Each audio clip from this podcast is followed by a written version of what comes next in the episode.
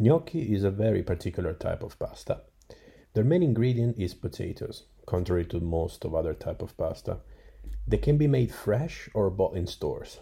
Although, to be honest, store bought usually uh, remain as hard as bullets when you cook them. Gnocchi is such a Sunday lunch type of food in Italy, if you catch what I mean. And I have a lot of fond memories of me rolling gnocchis with my nan on a Sunday morning. They're not very hard to make, but it can take a long time, especially if you have 25 cousins, like in an Italian family. Uh, they're normally rolled using a special type of cutting board, which is called riga gnocchi, but you can always use a fork if needed.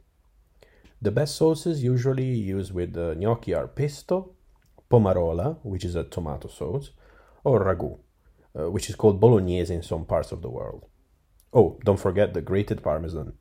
Buon appetito!